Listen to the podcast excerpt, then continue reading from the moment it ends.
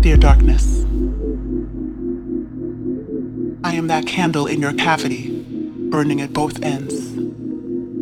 My destiny's to defy gravity, soften in my ascent.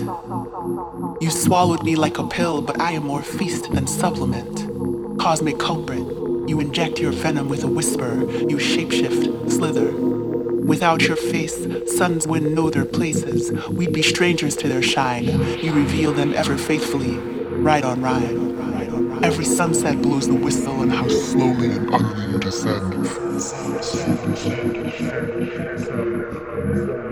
No matter how bright the day had been, I used to take for granted my gold until you swirled in and left me with nothing to hold. I stopped walking the sunny sides of streets. My smiles grew slimmer.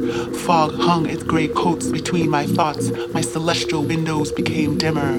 No matter how clear the sky that day, you hovered like an umbrella, yet somehow in my way, blocking my path, stopping my joy, truncating my laugh. That was before I knew we were at war. Now, this is how I learned that the stars are bullet holes.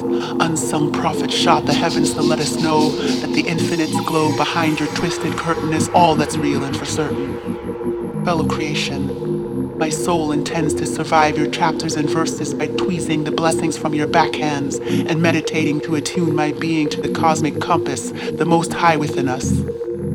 O darkness, I am that candle burning at both ends.